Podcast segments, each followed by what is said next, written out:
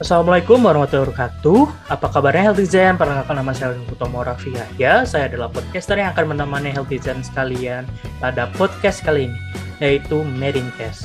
Medincast ini adalah podcast yang dipersembahkan oleh Himpunan Mahasiswa Kedokteran Umum Universitas Diponegoro, di mana kita akan membahas berbagai hal mengenai kesehatan dan medis.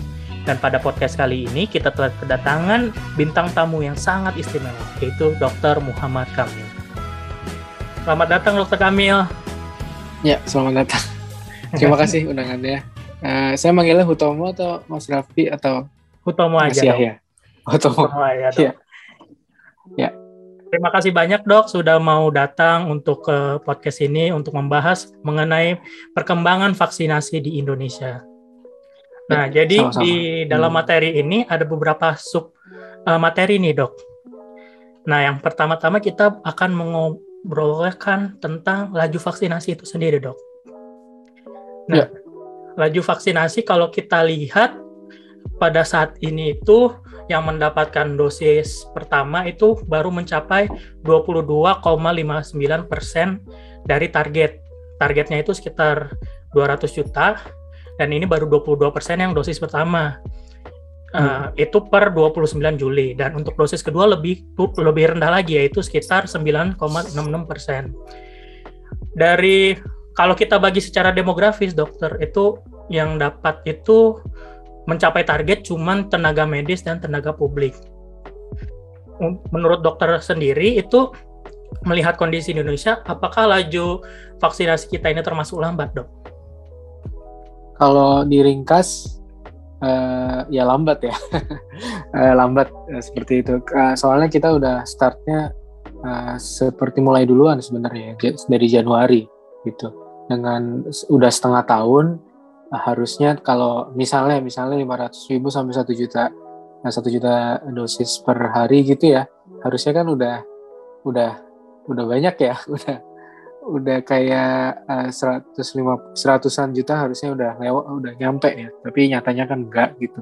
Jadi uh, kalau dilihat pun uh, selain lambat ada ini kan yang tadi Mas Utomo sebutin juga kan ada disparisi ada ketimpangan juga ada di daerah-daerah tertentu atau target-target uh, tertentu yang uh, sudah tapi di tempat lain di daerah lain ada yang belum ada yang lambat seperti itu Ya, jadi eh, program vaksinasi di Indonesia ya nggak terlalu lancar seperti yang diekspektasi. Menurut saya begitu. Baik, uh, dokter, menurut dokter sendiri itu kalau dibandingkan di Pulau Jawa dan di luar Pulau Jawa itu sendiri penyebaran vaksinasi itu seperti apa deh? Kalau datanya saya mungkin belum terlalu mendalami ya. Jujur saya kan bukan uh, bukan ekspertis ya soal vaksinasi sebenarnya. Ini uh, mungkin tadi uh, apa uh, lewat ya perkenalannya saya tuh di uh, yang jalanin pandemic talks itu uh, salah satunya jalanin pandemic talks.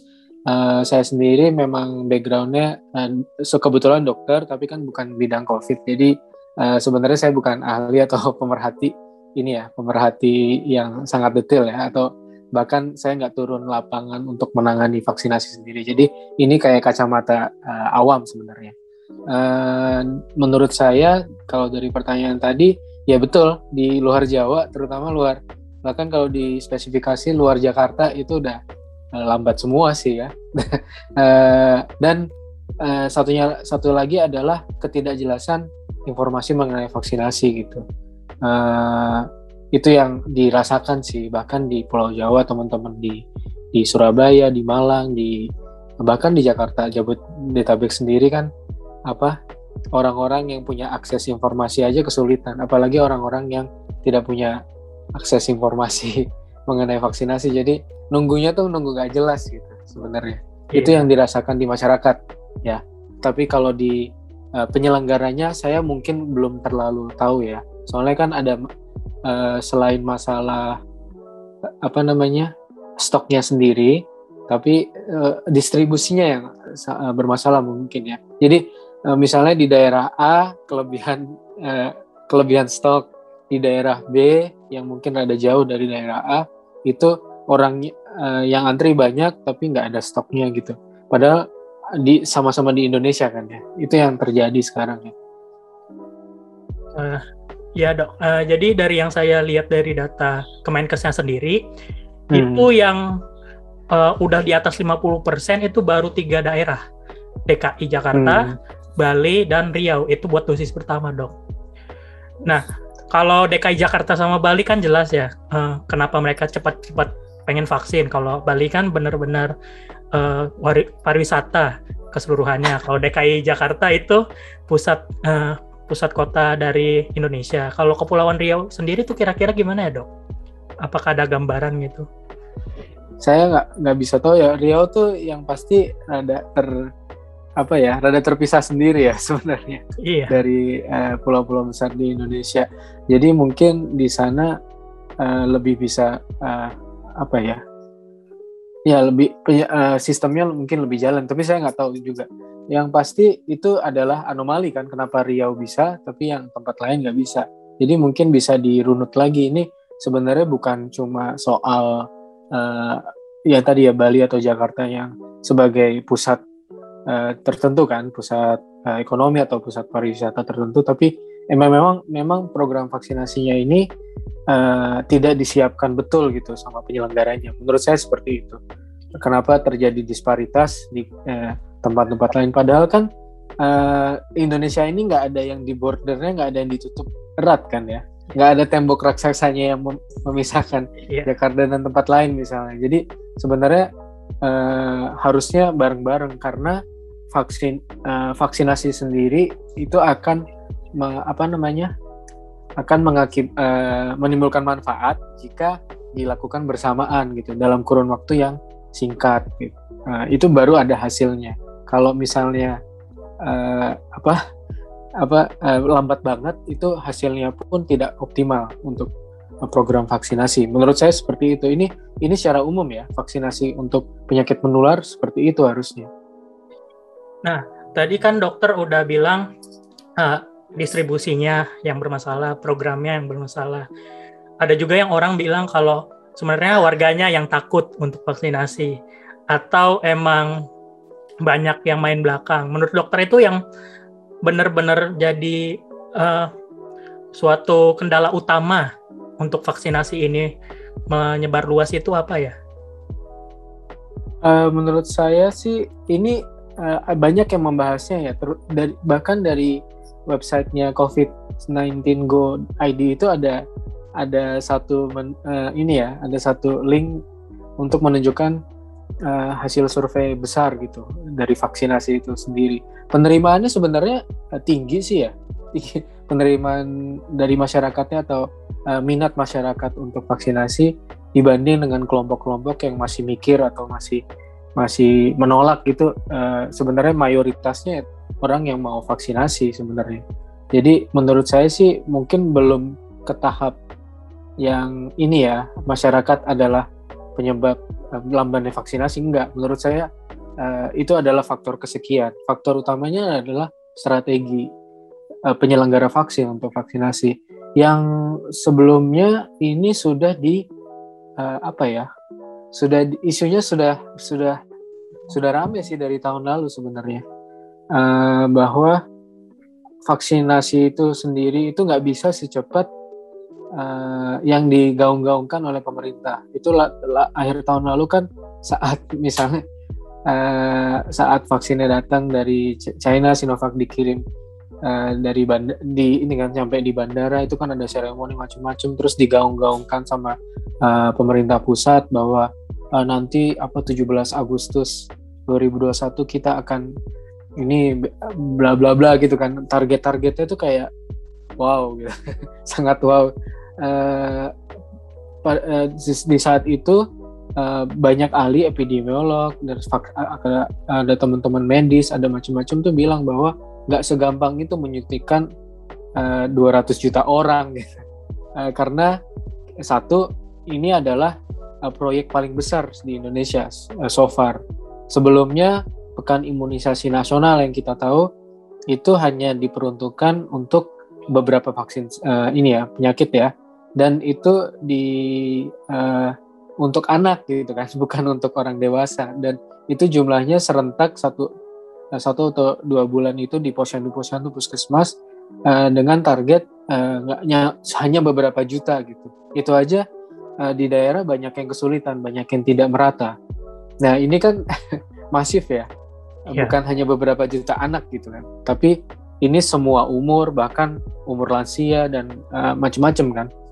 Uh, ini proyek yang nggak pernah dilakukan, uh, perlu strategi tapi sampai uh, Januari itu uh, yang dipublish oleh penyelenggara vaksin dari pemerintah itu adalah rencana-rencana besar gitu, rencana dalam garis besar. Misalnya tahap satu bulan Januari, Februari, Maret kalau salah itu uh, nakes dulu gitu kan. Terus tiba-tiba disisipin lansia gitu kan setelah banyak yang protes lansia juga berhak gitu.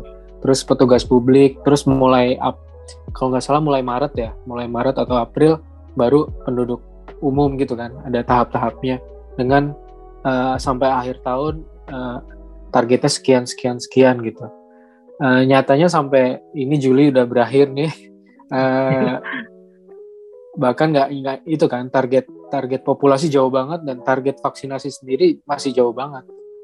Iya. ya. Satu bulan satu juta aja belum dapat.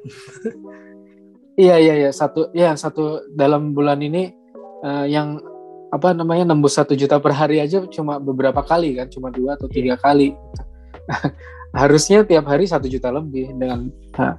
jadi apa ya kesulitan kesulitan teknisnya ini mungkin apa ya tidak direncanakan betul uh, maksud saya begini lansia misalnya. Lansia itu kan nggak bisa ya dikasih suruh ngisi peduli apa website suruh daftar itu.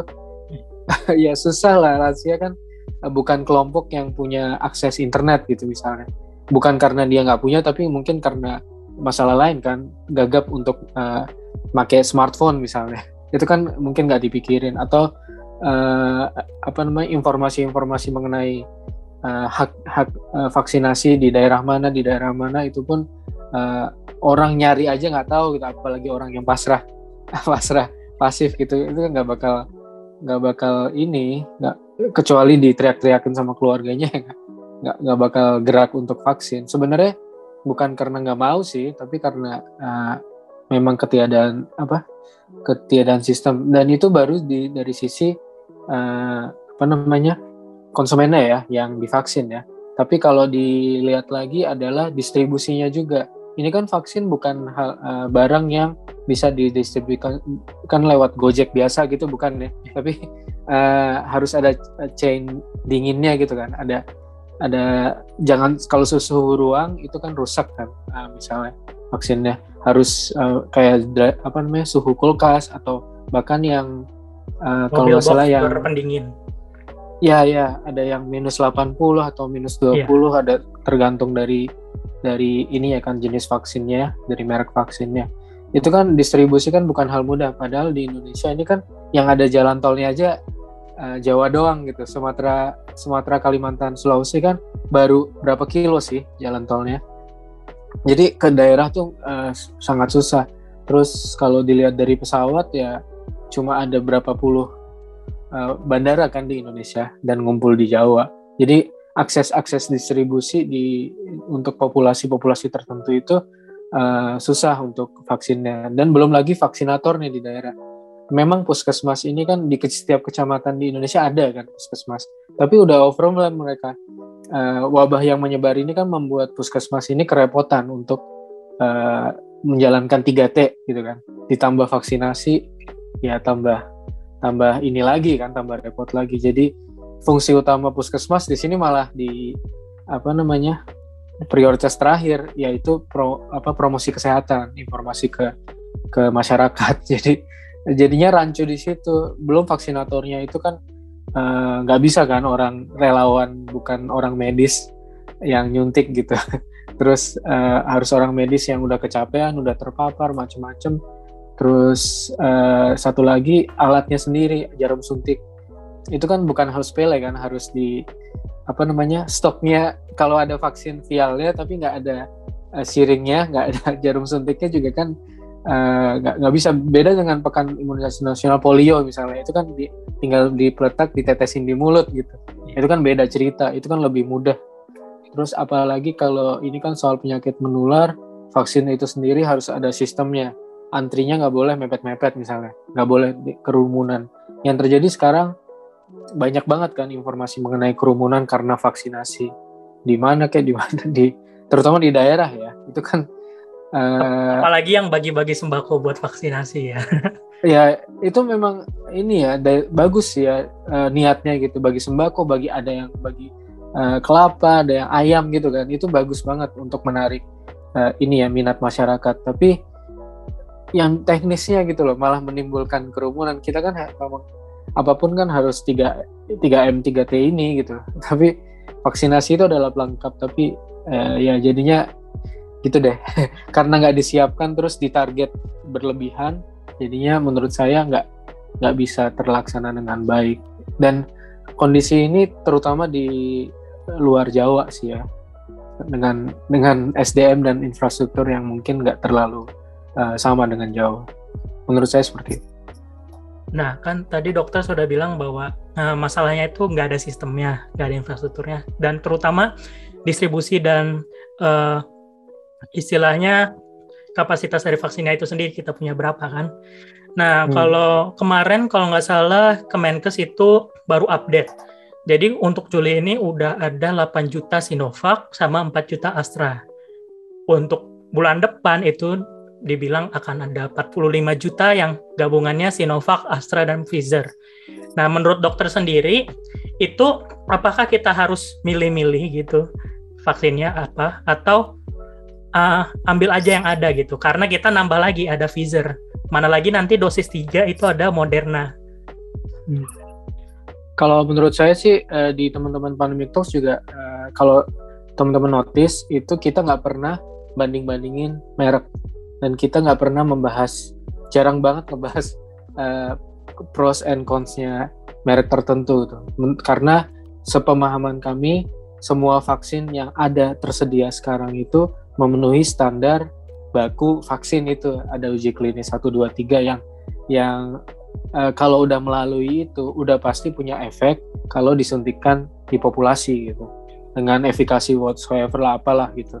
Dengan uh, misalnya kalau uh, apa vaksinnya itu virus dilemahkan lah atau messenger RNA lah atau apa pun. Kalau udah melewati standar baku penelitian dan standar baku standar baku vaksin itu sendiri yang berdasarkan konsensus dunia itu udah oke okay banget. Dan uh, saya dan tim itu semua berpendapat bahwa uh, vaksin yang terbaik adalah vaksin yang udah bisa didapat gitu di depan mata. Uh, apa pun vaksinnya uh, harus mau gitu harus mau untuk ini humanity kan bukan soal personalize ego lagi gitu. Kalau kalau tersedianya apa ya ting, uh, harus disuntikin ini karena bukan demi diri sendiri tapi demi orang lain juga kan demi populasi. Jadi mindset di masyarakat mungkin kadang-kadang uh, belum ya belum belum ke sana ya. Jadi dikira vaksin itu untuk aman diri sendiri dan keluarga aja tapi bukan bukan itu uh, ini adalah soal uh, apa kontribusi kita untuk uh, wabah. Uh, itu salah satunya vaksinasi dan harus mau sih divaksin. Dan saya mungkin kalau jadi jadi ini ya misalnya saya jadi pemerintah gitu ya, saya bakal lebih keras sih ya, harus mau semuanya gitu asal. Soalnya kalau dilihat dari ini ya stok ya di dunia ini memang ada ketimpangan. Dan ini semua udah concern ke sana termasuk WHO uh, eh, mungkin vaksin equity gitu kan. Vaksin equity itu digembar-gemborkan karena memang uh, negara maju itu punya kecenderungan uh, stok vaksinnya berlebihan daripada negara berkembang gitu. Uh, tapi Indonesia dalam hal ini memimpin itu di developing country yang negara berkembang ini Indonesia ini cukup teratas untuk menyetok vaksin. Lobby-lobbynya sudah berhasil lah. Itu buktinya kita selalu uh, ada gitu stoknya tiap bulan ada rencana-rencana stoknya tuh ada uh, dan bahkan semua merek tuh masuk ke sini. Itu lumayan keren sih dan tahun depan bahkan uh, diekspektasi vaksin merah putih yang uh, di ini kan di Bio Farma oleh di Bio Farma itu akan uh, bisa membantu program vaksinasi soal COVID ini kan tahun depan dan sampai kuartal terakhir. Itu itu sebuah perencanaan yang patut diapresiasi sih untuk stok ya. Tapi untuk program vaksinasi ke daerah uh, saya belum bisa melihat uh, apa yang baik itu mungkin kemajuan ada ya. Mungkin dari Januari Februari uh, mungkin kita lebih banyak sekarang memvaksinasi di daerah gitu tapi masih lamban. Seperti itu. Nah kan uh, dokter juga cukup menekankan ya bahwa yang bermasalah itu program-programnya istilahnya banyak kendala.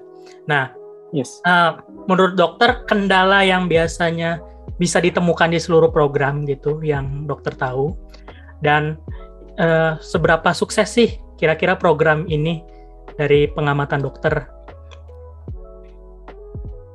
Kalau apa ya vaksinasi itu uh, sebenarnya harus disuntikan itu harus di di apa namanya disertai dengan informasi juga. Informasi mengenai vaksin itu juga gitu. Misalnya uh, A sampai Z ya. Jadi uh, ini vaksinnya buat apa? Uh, kalau habis vaksin harus gimana? Itu kan kadang-kadang nggak nyampe kan? Uh, maksudnya di masyarakat ya informasi mengenai uh, bahkan mengenai kipinya ya. Ada apa kejadian apa ikutan kejadian ikutan pasca uh, imunisasi itu kan.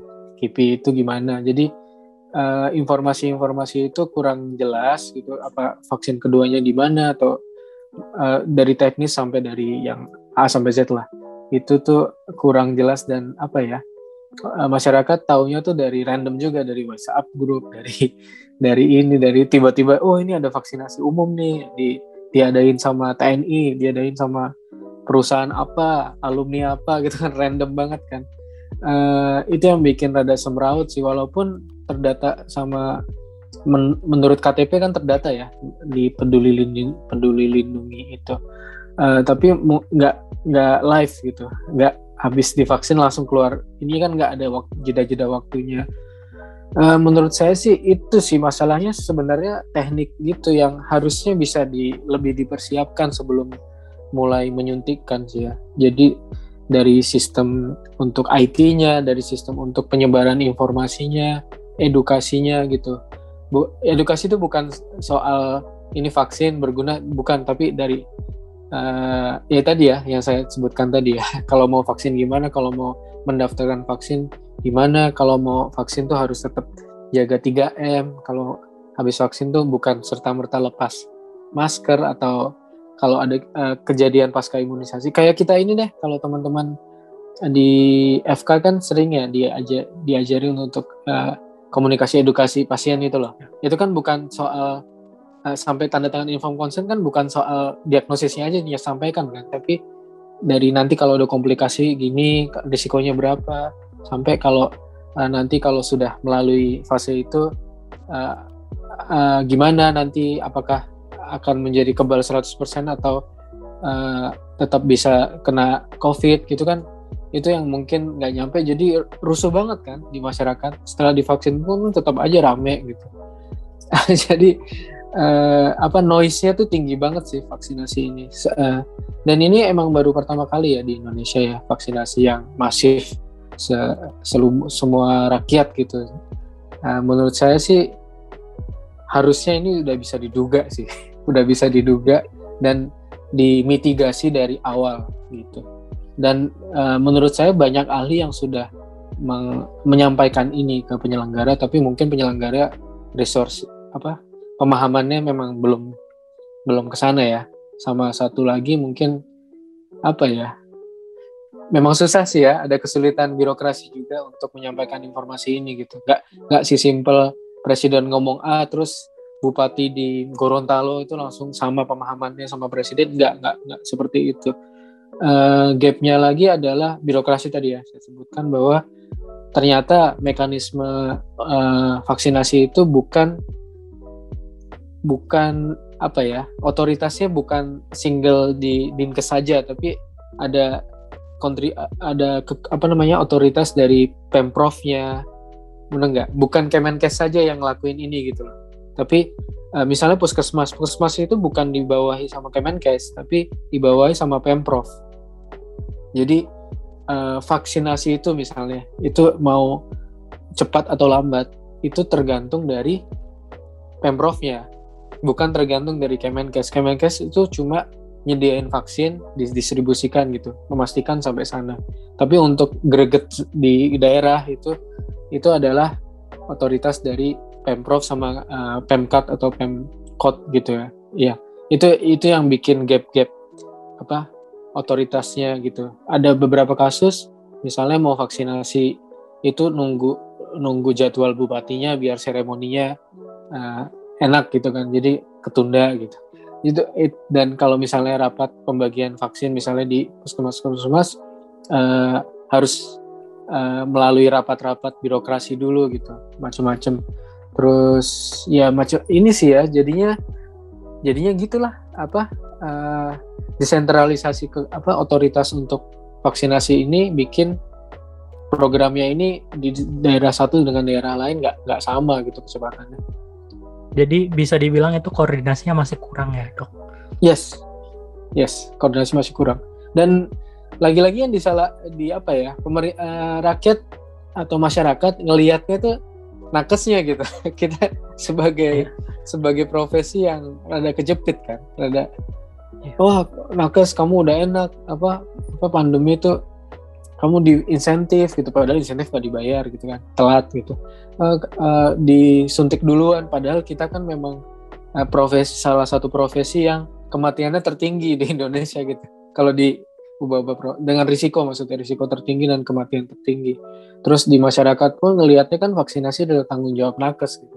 Bukan tanggung jawab yang otoritas-otoritas tertentu. Jadi kalau misalnya di lapangan uh, udah antri vaksinnya habis yang disalah-salahin ya puskesmasnya gitu.